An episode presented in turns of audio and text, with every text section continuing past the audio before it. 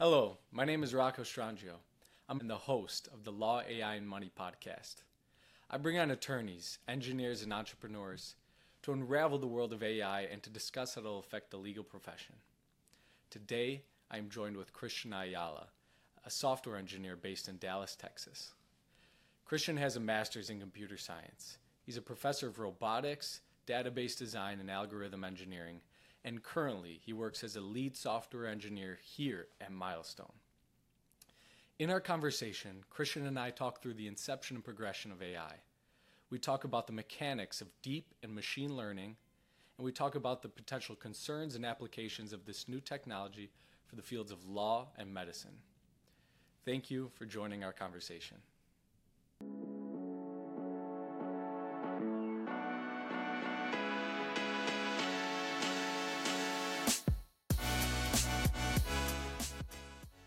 Hey, Christian, how you doing? Doing well. How you doing? Doing good, doing good. So, Christian, there's so much buzz around A I. Um, it's developing rapidly, and with the rate at th- that it's developing at, it's tough to be an expert. And so that's why we talk through it. That's why we have these discussions. Um, many people claim to be an expert already, and they're not. Mm-hmm. Um, that's the sad reality. But based on your background, based on your expertise, I trust your opinion. I trust your expertise. And, you know, I chose you because I knew you would be highly beneficial, not for this podcast alone, but for everybody listening and their connections that they have. And yeah, so I want to thank you for coming on. Um, it's a pleasure to have you on. And, you know, hope, hopefully we have a great conversation. Yeah. Thanks for the invite. So, Christian, I wanted to first begin with, I wanted to ask you, where does A I have its inception? Yeah, so A I as as a concept, as a term, came about in the mid-fifties. Um, Dartmouth, they had kind of a summer of artificial intelligence. It was actually yeah. kind of just an open forum to say, hey, we understand that there's this new thing called computers. We're starting to get an understanding of what they're able to do. Mm-hmm. Um, but, you know... Uh, Historically, they were just focused on give me some inputs, run some calculations, and here's some outputs. And in the mid-fifties, it was starting to get the idea that, hey, this, you know, given sufficiently complex programs, it could resemble thought. It could resemble computers, could resemble intelligence. And so they had this kind of gathering of of thought leaders in that space, and, and that's actually where the the The term was coined, artificial intelligence, mm-hmm. in that, that mid-fifties, nineteen fifty-six session. Wow. Um, you know, and I think from there, I think that's what led to the Deep Blue I B M um, system that beat Garry Kasparov. And I think that's what they intended to do in the nineteen fifties. They intended to use this artificial inte- intelligence to play games, specifically chess. Games were certainly a part of it. Games really lend themselves nicely to this space because um, there are very clear constraints to games, but they can be played in in, in a crazy number of ways, right? Mm-hmm. Um, the rules of chess, you can outline fairly easily. There's moves that you can make that are valid and invalid, um, and then there's an end goal. And so... The, you know, where the creativity comes in and where the intelligence comes in is how do you play the game?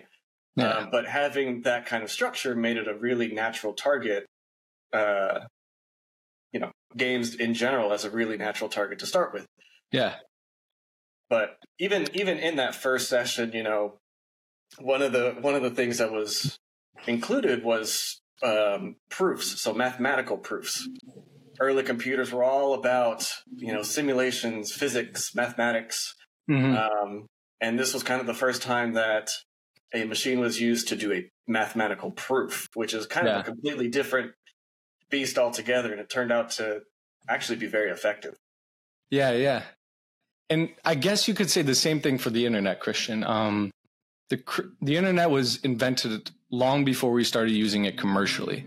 Mm-hmm. Do you know roughly when we started to implement A I commercially for the general public? Because I believe probably a lot of people are underestimating when that was implemented. They maybe think it's a new technology when, in fact, it's been here since. You might have the answer. Uh, yeah. I mean, commercially available, that starts to come through towards the mid eighties uh, into the nineties. You know, the idea of artificial intelligence was started in the fifties, but lack of computing power at the time just really prevented it from becoming mainstream. Um, but the idea never went away. Um, it was researched heavily in universities. But then around the eighties and the nineties, after, you know, Moore's Law really kind of pushed computing power, um, and companies were able to fulfill Moore's Law, um, that's when it really started opening up. Um, you know, in the late eighties, that's when you actually start to get concepts for the first self-driving cars. mid nineties, oh, wow. You were able to do, uh, or I think the company was called Dragon, and they released the first, you know, speech-to-text natural language processing engine. Um, wow.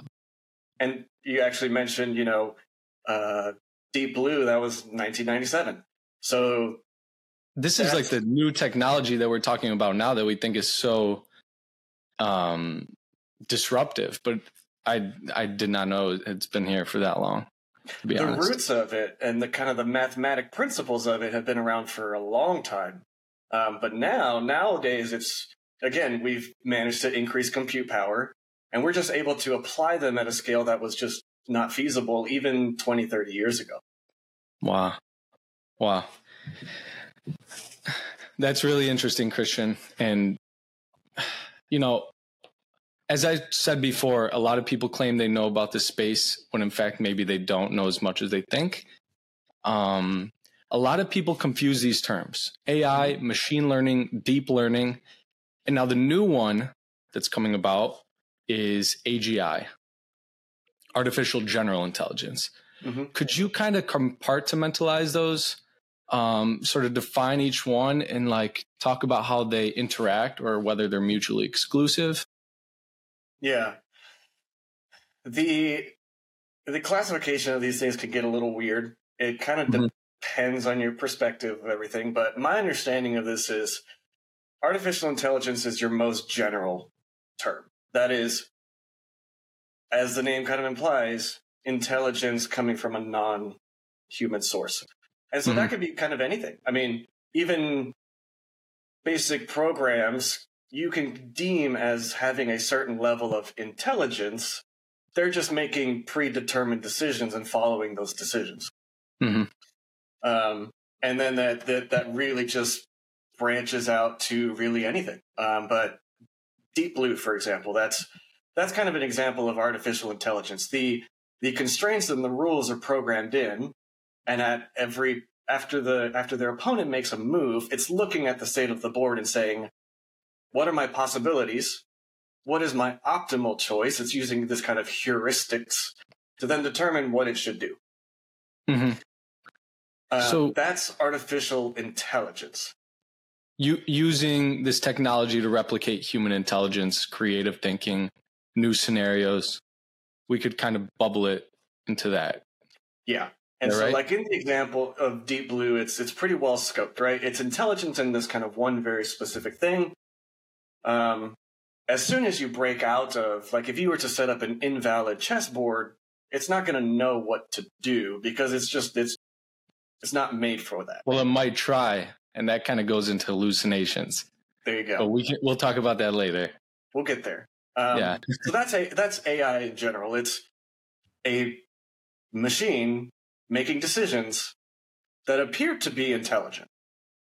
Mm-hmm. Um, Then you have machine learning, um, and that's where a machine is actually using past data and being able to kind of evolve that data to then inform future predictions. Um, so a common example of that is like music or T V show suggestions, right?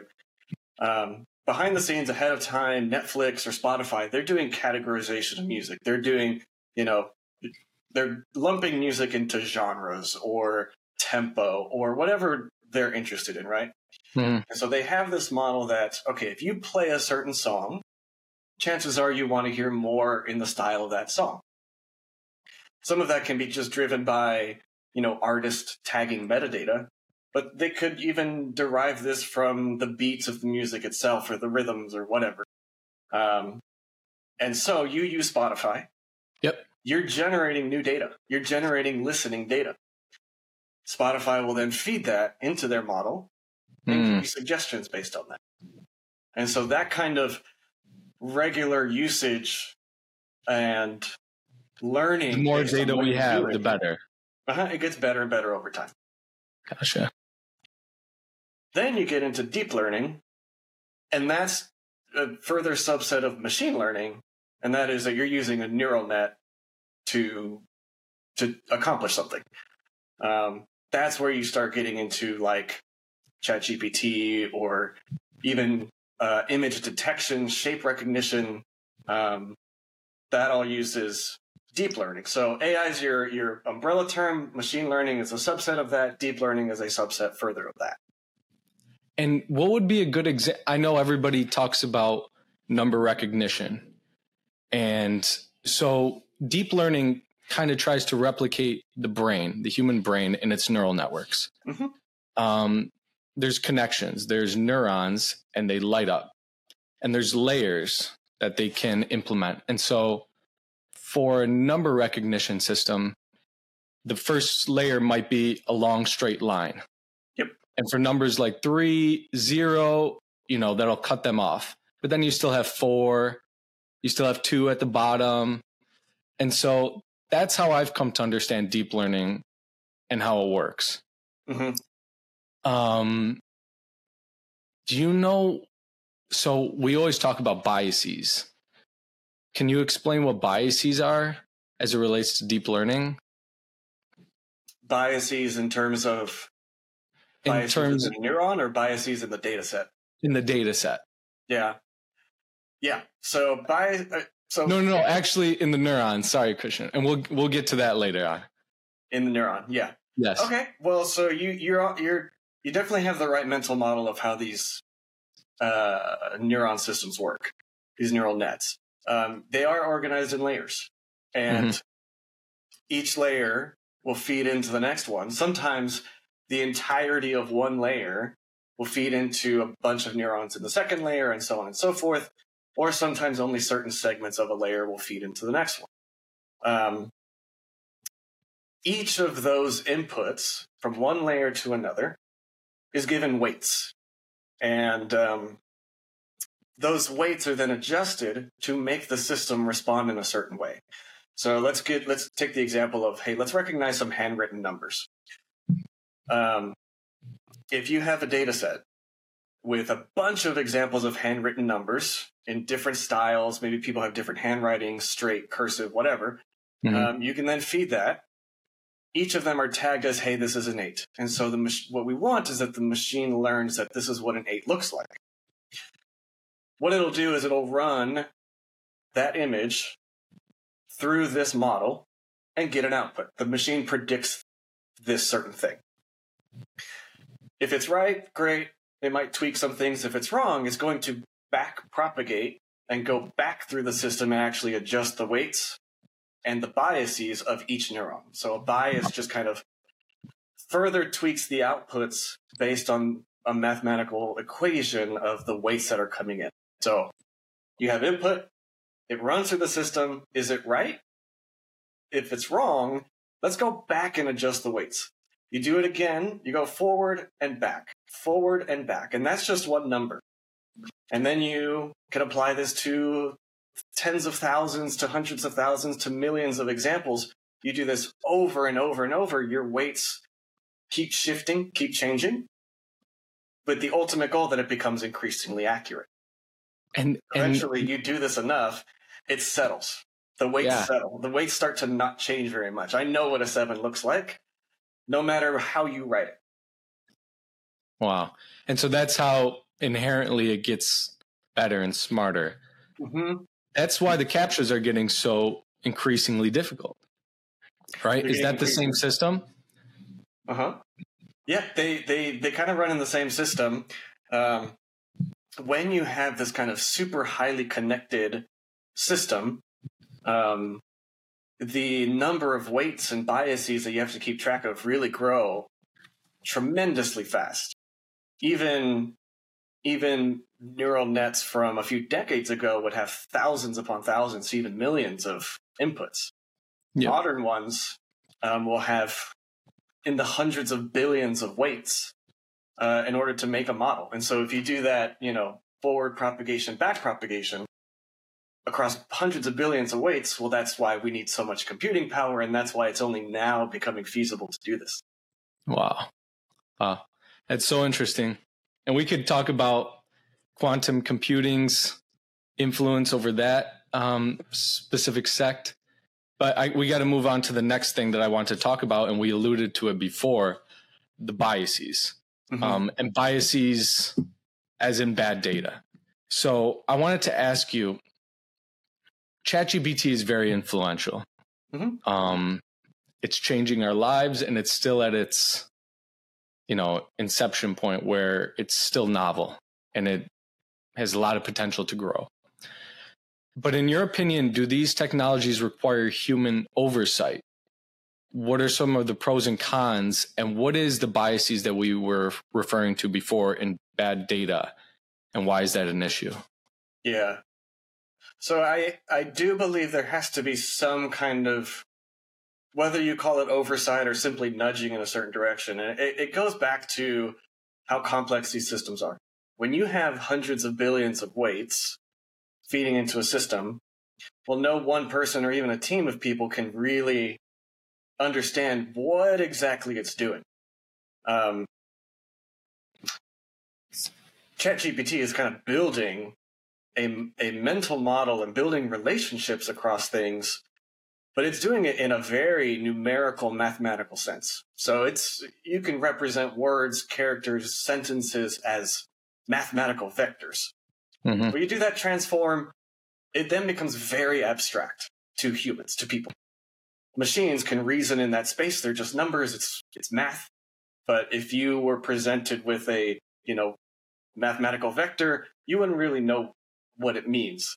Um, spread that across hundreds of billions of weight parameters, and, and suddenly it becomes a very much a black box. Yeah. So that's kind of interesting tidbit number one, is we don't we don't in detail know exactly the decisions that the machine is doing in order to determine what these relationships are. Problem number two is what we feed it is what it's going to learn. It's like teaching a child a bad habit, right? Yeah. Um, it's just going to kind of mirror or reflect the things that are being fed to it. Sometimes that's intentional. Sometimes that's unintentional. Um, but the child is going to learn based on its surroundings. Well, same thing with a, with these large language models. They're learning based on data that we give it. Um, mm-hmm. There have been interesting papers written about the relationship between words as they exist in human language, um, and the biases in which, like, you know, centuries of history of documentation can then surface in these yep. mathematical models. There was an example where the mathematical relationship between man and woman is very similar to the mathematical relationship between king and queen. And that kind of makes sense. They're, they're titles of nobility. Yep. And then it was observed in that same paper that the, kind of a similar relationship exists between doctor and nurse. And that's because of historical reasons. Doctors were typically male and nurses were typically female. Yep. And so that's a bias that was discovered because the data that was given into the system had it, it exhibited that bias. So these are often a reflection of um, our human biases. Wow. So those two things put together, we don't entirely know how it works. We understand kind of the, the mathemat- mathematical logic, but the decisions it's actually making is a, is fairly obtuse. And the fact that our data is inherently biased, um, we have yeah. to be able to nudge it in a certain way. We have to be able to then provide additional context that says that we need to adjust this. I agree. I... If you were to ask an A I system to draw a C E O, oftentimes it'll give you a picture of an older white male. And that's sort of what you're getting at mm-hmm. with these biases. Um, yeah. There was a, there was even, there was even a recent article I read that it talked about researchers looking into, um, you know, if you ask even just a generic, I want a, a, a man on the street wearing a hoodie, the image that it generates is often cases one we would deem very attractive. Mm-hmm. Um, and again, that's it's actually because of the data that it was trained on. Most often, if you were to to post things on social media, where you're going to post the things that are most flattering to you, of course, spread that across the population, and suddenly you have this distorted view of what an average person might look like. So even even just something as innocuous as, you know, attractiveness level, for example, yeah, um, it shows up unintentionally. Yeah. It shows up. Wow. Yeah, and that's that's something we have to look forward. Obvious for obvious reasons. Um, Christian, tying back this podcast to the field of law, how do you foresee this technology being used for research, for trials? I know we work in the mass tort space, so mm-hmm. for bellwethers, for the field of law as a whole. Yeah, so I think the field of law has a really special advantage compared to other fields, and that is the sheer amount of documentation, um, court transcripts, descriptions of evidence, um, outcomes, anything like that, that, you know, you have access to very well-structured, documented information that can all be fed into a model. Mm-hmm. Um, so the, the legal space is in a really strong position to be able to use this. As to how it's going to be used, I mean, that the possibilities are endless. I mean, you can, I can think of a case where, um, I understand, I, I by no means I'm a lawyer, but I understand that there is a very uh, clear legal language that you would use in a court of law. Yep. Let's say you're a new lawyer, you're still learning the legal language and how to speak appropriately in a court. Well, you. But you, you have done the research, you've done your due diligence, and now you need to present this case. Well, theoretically, you could share all this information into a model and actually have it convert your argument into a more structured legal argument based yes. on all these past court transcripts. Um, so you get a leg up in terms of clarity. Mm-hmm.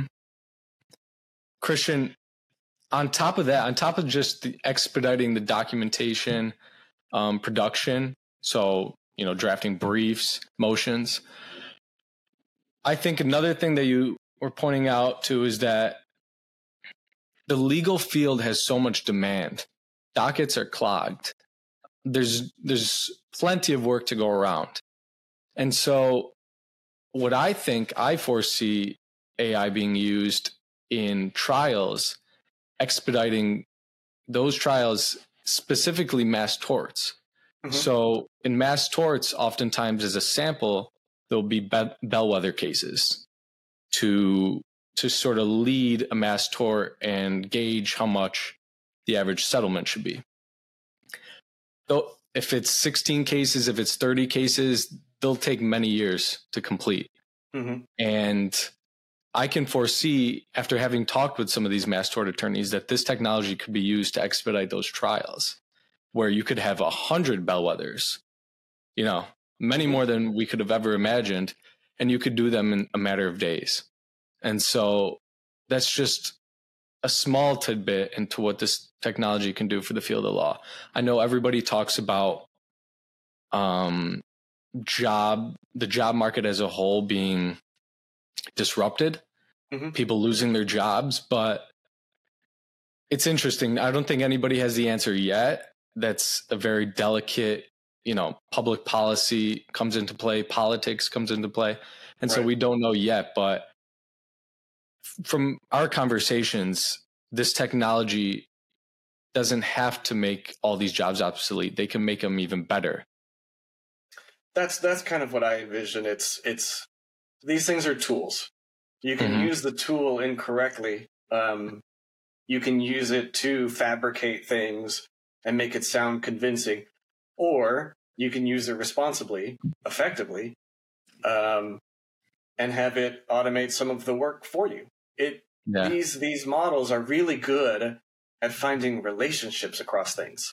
So in the mass tort world, where you have many, many similar cases with some slight variations, these models are really good at finding the relationships across these cases. Yes. And that, that pointing out these relationships um, can can be a really powerful tool to a lawyer. That's not doing the lawyer's job. That's simply enabling them to be able to do more of these things. So it's kind of like what you said. You perhaps now you can do twenty cases simultaneously. Well, if you have a tool like this that is expediting some of this work, it's finding these relationships, it's generating some of the format and structure of how to present the arguments, but you're the one presenting the argument.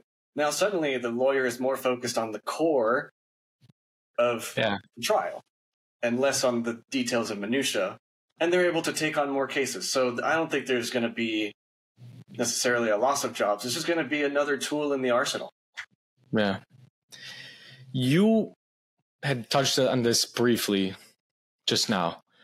Um, there is the concern that, you know, there's bad lawyering. Um, there's plagiarism. There's sloppy work. Everybody knows of the case of the lawyer who used ChatGPT. There was a hallucination in the system, and um, the system made up cases. That attorney was facing sanctions. This is an issue. Um, but there's already regulations in place. People are calling for regulations, but there's already regulations in place inherently in the legal world through the ethical rules. So the ethical rules require us to zealously advocate for our clients. Mm-hmm. They require us to charge a reasonable fee for services. Do you think these systems comply with those rules? Do you think using an A I system is zealous advocation? Do you think, you know, if this work is becoming expedited, should we be charging the same fees as we were before? What's your opinion on that? Yeah, that's an interesting question. I I don't think this doesn't this doesn't necessarily uh, how to say this. Um, this does not change the the zealous support of a client. As I've kind of mentioned, this is this is simply another tool in the tool belt. Now, if that means that you are spending less time on it, um, but it's more effective time or more directed time, then I, that doesn't decrease the value of the work that you're doing at all. Um, I agree. You know, so what it, it can end up taking less time to do something. And so your net amount, if you're, let's say you're charging by the hour, yeah, it goes down. But the value of each hour does, you know, you don't have to start charging less simply because you're using this tool. Um, and if anything, you're now able to take on more cases. So you end up in a net positive where each case, maybe you're spending less time, but you have a greater net total of cases. Well, now suddenly you're in the, you're in the positive. But Christian, to the, to the core of the question of, you know, does it, um, does it lower the value? No, absolutely not. No, I, I agree, Christian. And I, the big concern that had, had, um, occurred with those attorneys that submitted those cases was a hallucination. Yeah. But there's already technology that's coming up that's used to resolve that issue. And it's called retrieval augmented generation. I don't know if you know anything about that, but it basically, if you do, I would love for you to explain how it works. Yeah. So it, what that is, is it, it so it, let's say you were to, to do a query, right? You're looking for some data. Um, that query in and of itself can be viewed in isolation and it'll generate some output. Um, but retrieval augmented generation is, okay, before we send that query over to um, a large language model, let's also enhance it with some known results. And so this is actually kind of the model that like Bing A I is starting to use in its search engine. So you can you can make it a much more conversational search engine, and it'll present results and facts.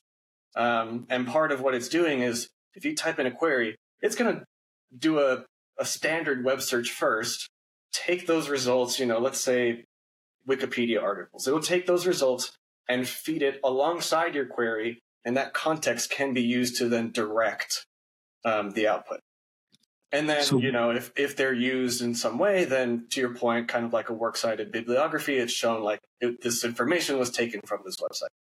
Exactly. I, I think that's that's a big concern in the field of law, because we rely on sites, we rely on cases to back what, you know, we're documenting. But I think that's pivotal. Something that a technology that basically grounds this um, A I system um, is huge for all of us. And I don't yeah. think a lot of attorneys are aware of this new technology yet, Mm-mm. but it's out there. It is. And it, it actually is just an enhancement of, of kind of normal conversation. Part of the hallucination and how you're able to do that is you're kind of guiding this chatbot to to answer things in a certain way, and you can structure your questions for it to respond in a certain way. Mm-hmm.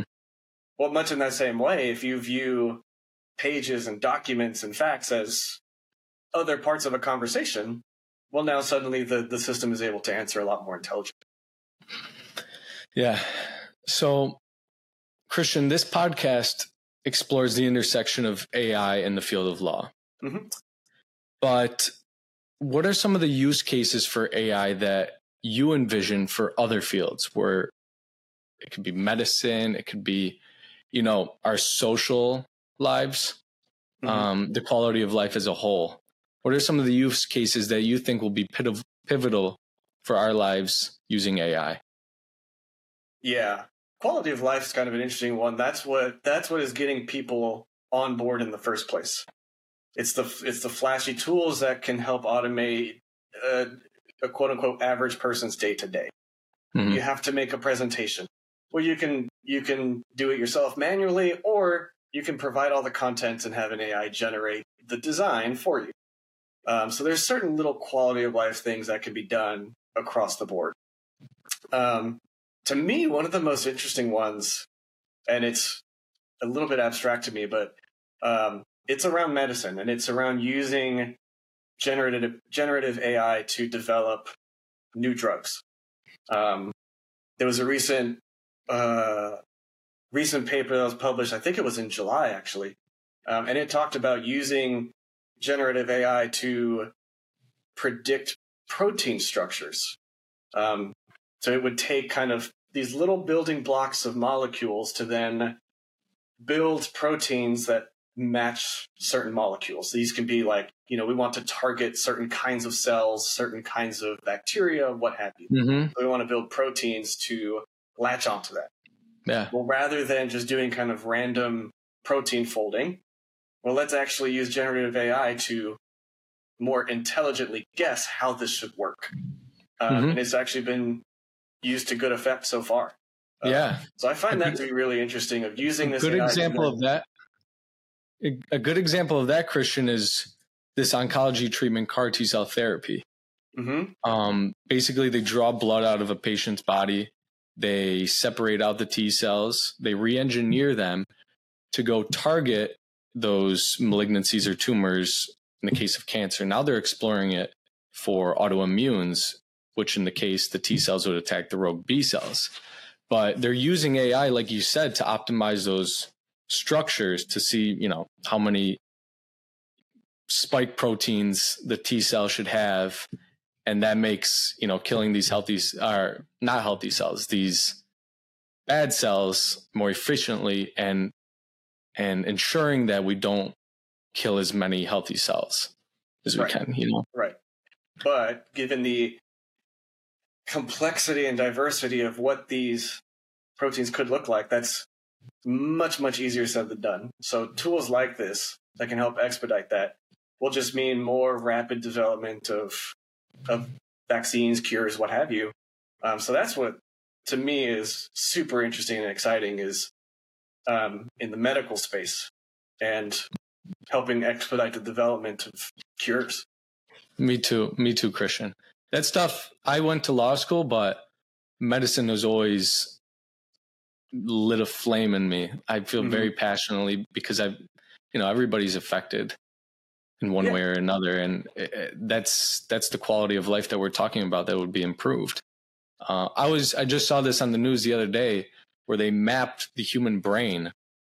They have a brain interface now, and a lady who is otherwise active cognitively, she, her mind was working just fine, but her body, her motor system was not reacting as it should. Mm. Um, and so she couldn't talk. She couldn't express her thoughts, but an A I system, obviously it's other technology implemented with A I. It was able to map her brain and her um, neural connections, stimuli, what have it, to allow her to speak um, just by thinking. Mm-hmm. And I think that's so transformative. And that's just one of many innovations that we'll, we'll see with this new technology. Yeah, I'm, I'm fascinated to see what comes up in yeah. even even ten years. Yeah, so many things are going to just open up. Yeah. Well, Christian, it's obvious to me that there's that this technology is going to change our lives. I think for the better. I think you share think that same well. opinion, um, but we have to tread we have to tread lightly for obvious reasons.